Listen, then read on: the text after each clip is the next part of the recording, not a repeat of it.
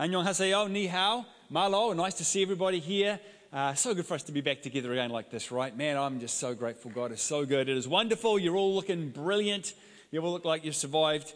And uh, we're just delighted we get to do this together today, which is great. Easter Friday. Do you realize that across the world today, somewhere between one and two billion people will worship the Lord today? Isn't that extraordinary? Between one and two billion people, just like us, will come and lift their hands to God in gratitude and thanks for the difference that He has made in their lives. And that is what we're looking at today. Let me read to you from Mark chapter 15. They brought Jesus to the place called Golgotha, which means the place of the skull. And there they offered him wine mixed with myrrh, but he did not take it. And they crucified him. Dividing up his clothes, they cast lots to see what each would get. It was nine in the morning when they crucified him. The written notice of the charge against him read, The King of the Jews. And they crucified two rebels with him, one on his right and one on his left.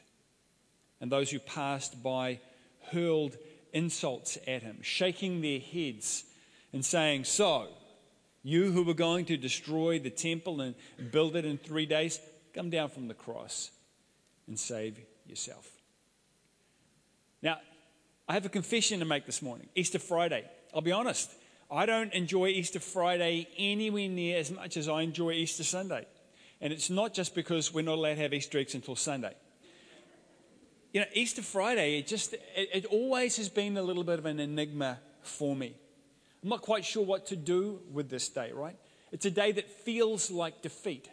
It's a day that feels like failure. This is the day when everyone had left Jesus. This is the day when Jesus walks alone.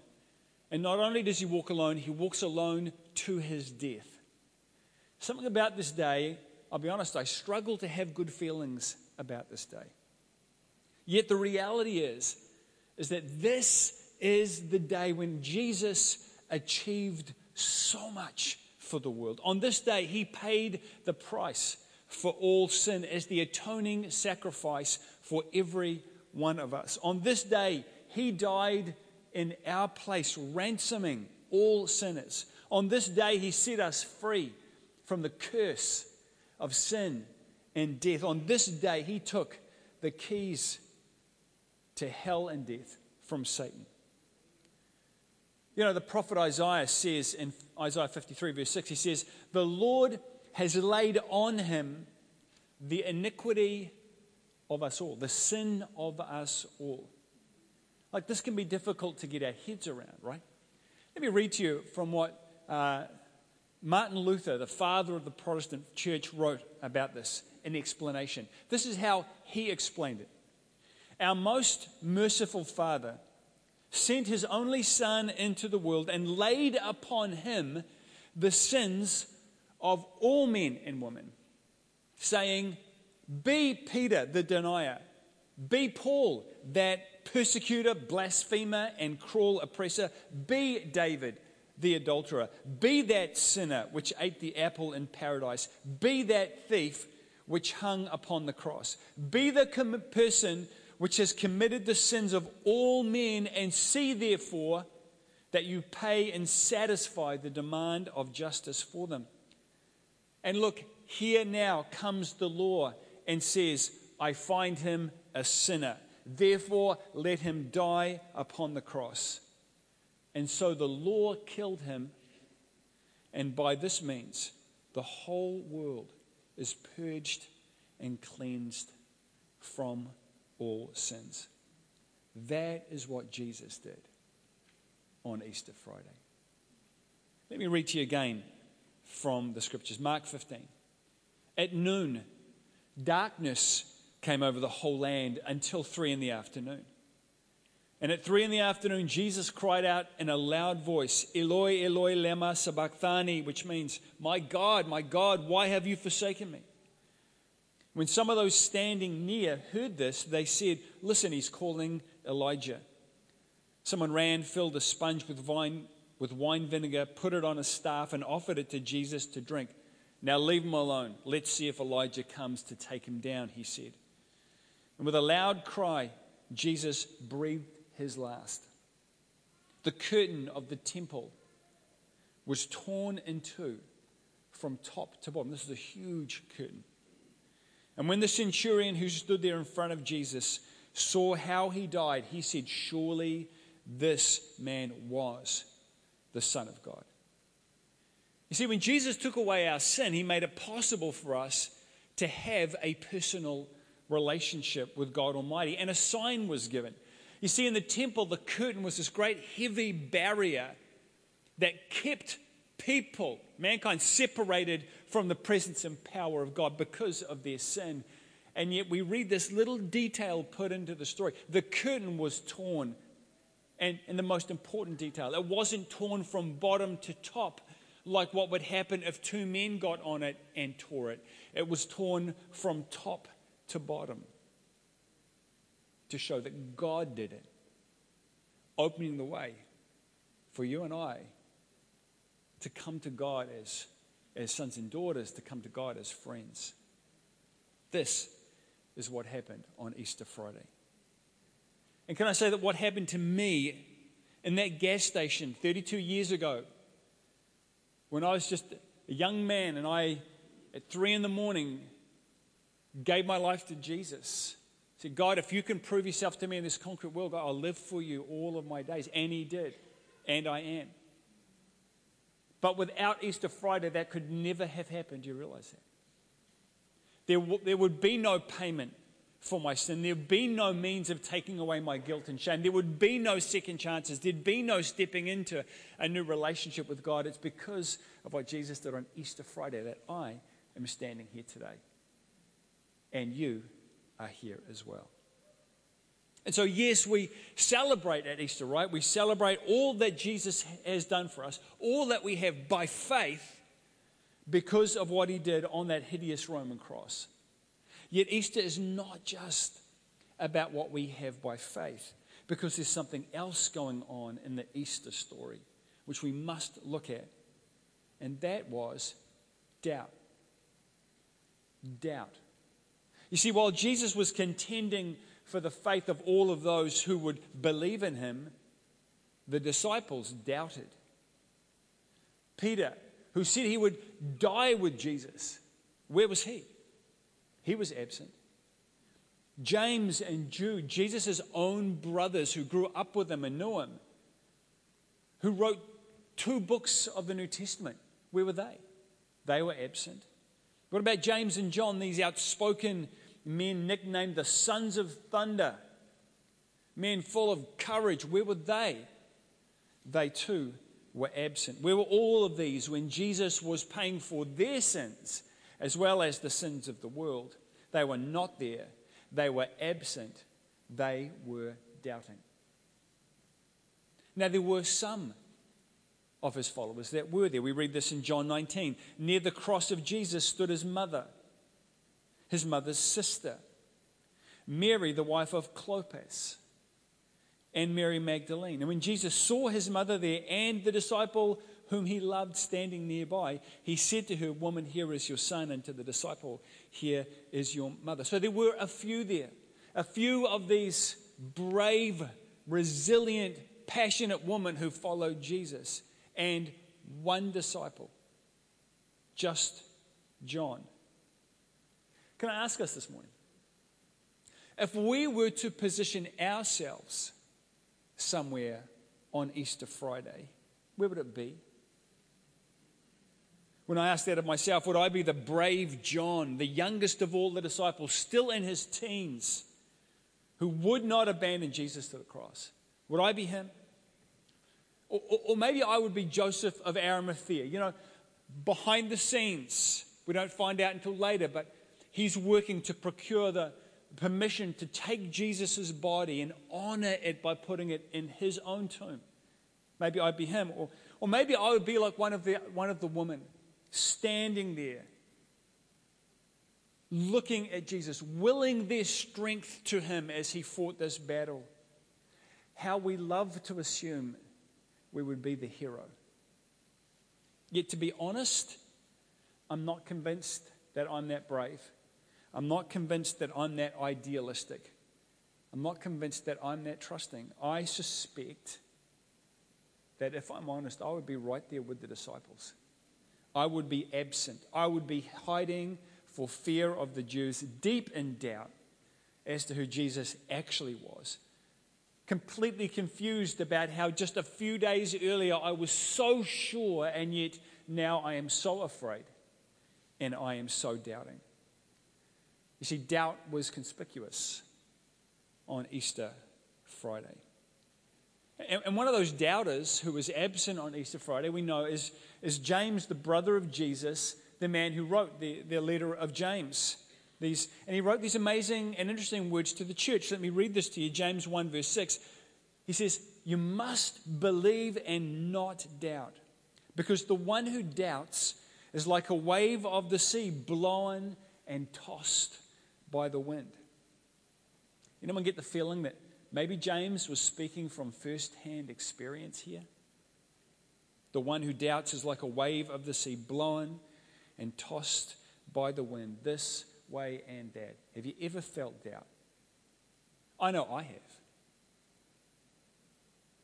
Feeling tossed this way and that, not knowing where to settle. James's words, they feel pretty black and white, and yet the scripture says more about doubt, and, and indeed, Jude, who was also a half brother of Jesus's, who wrote the book of Jude, he says this in chapter 1, verse 22 Be merciful to those who doubt. It's like he's saying, you know, people struggling with doubt, they don't need your judgment, they need your mercy.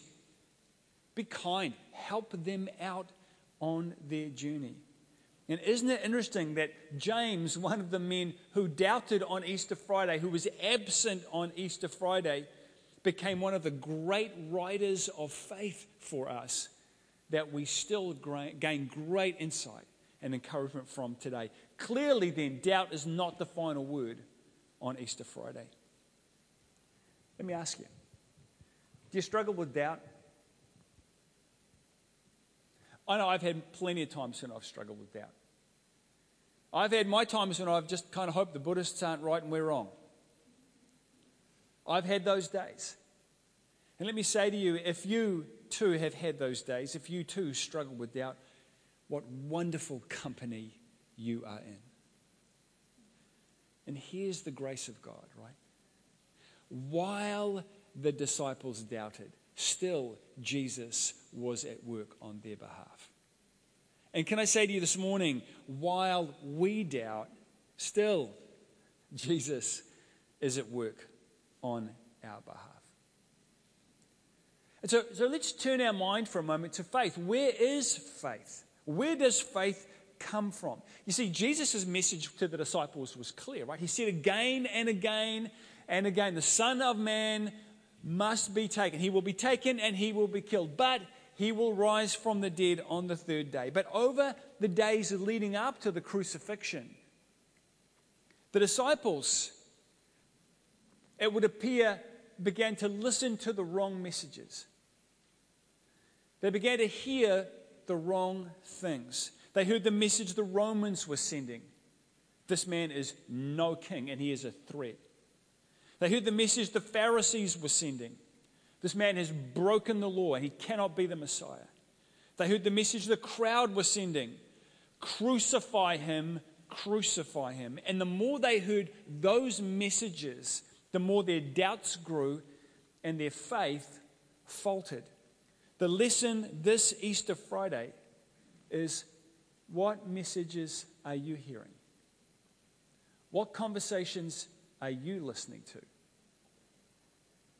And is it building your faith or is it deepening your doubts? This is wonderful scripture in Romans chapter 10, verse 17. It says, Faith comes by hearing. Faith comes from hearing the message, and the message is heard through the word about Christ or the word of God. You see, we build faith by hearing. That's how it happens by hearing the message of the Word of God, by reading the Bible, by listening to teaching about Jesus. Do those things and faith comes. But if we do the, uh, the wrong, if we listen to the wrong messages, I tell you, doubt comes by hearing as well. So we need to, we need to learn to be very careful what conversations we are listening to. You go all the way back to the garden, you know what happened right back in the garden? There was a conversation. Adam and Eve found themselves listening to a message from a serpent. What devastation did that bring? What are you hearing? Are you listening to the crowd? The crowd out there in this secular society we live in that Jesus isn't God? Or are you listening to Jesus who says he was? Faith comes by hearing. Are you listening to the doubters who on Easter Saturday said that God is dead and in secular society today say that God is dead? Or are you listening to Jesus who said that he is not dead and he will rise again? Faith comes by hearing. Are you listening to that age old serpent that God didn't really say the things you thought he said. And he can't really be trusted anyway as being about your best interests. Or are you listening to Jesus who said he would destroy the work of darkness and he would bring you life and light and freedom? You see, faith comes by hearing. Look, think for a moment of somebody you know. Maybe someone even in this congregation. Maybe someone that uh, you know, has a rock solid faith. Like they just, man, you just know that they are just 100% for God. There's plenty of people like that sitting in this room here today. People who don't seem to struggle with doubt, though I'm sure that they do, like we all do from time to time. You know, I think of people like Roger Carnahan. I think of people like Jade Galbraith. I think of people like, like Shane Huang. I think of people like Maggie Lawson. I think of people like David DeLeap. Uh, there are many more that I could that talk about in this congregation. People who just seem to have faith. Now, here's the thing I tell you what you will find if you would walk with those people for a few days. You would find that these are people who daily read their Bible. Whether it's a personal reading plan, an organized plan like Bible Recap, or a, a weekly Bible study, they read and they hear the message because faith comes by hearing. These people also are, are people who daily talk to Jesus in prayer. They listen to Jesus. They pray and they pause and they inquire. They ask what the word might be saying to them, what the Spirit might be saying to them. That's what they do because faith comes by hearing. And they walk by faith. They act on what they feel the Lord is saying to them. They receive the word, and in small ways and in big ways, they try to step out and, and be more like Jesus today than they were yesterday. That's how people with doubts on Friday come to be people of faith on Sunday, celebrating the resurrection and finding that actually Jesus is alive. Faith comes by hearing. We'll get the team to come up now if we could. You know, Easter Friday teaches us, right, that doubts will come. That's fine. Doubt does not corrupt your character necessarily. Doubt does not disqualify your faith. Doubt does not define your destiny. But we do have to make the decision to hold on to the Word of God, the message of Jesus, and build our faith. It's not just something we received at salvation, it's something that must grow in our lives.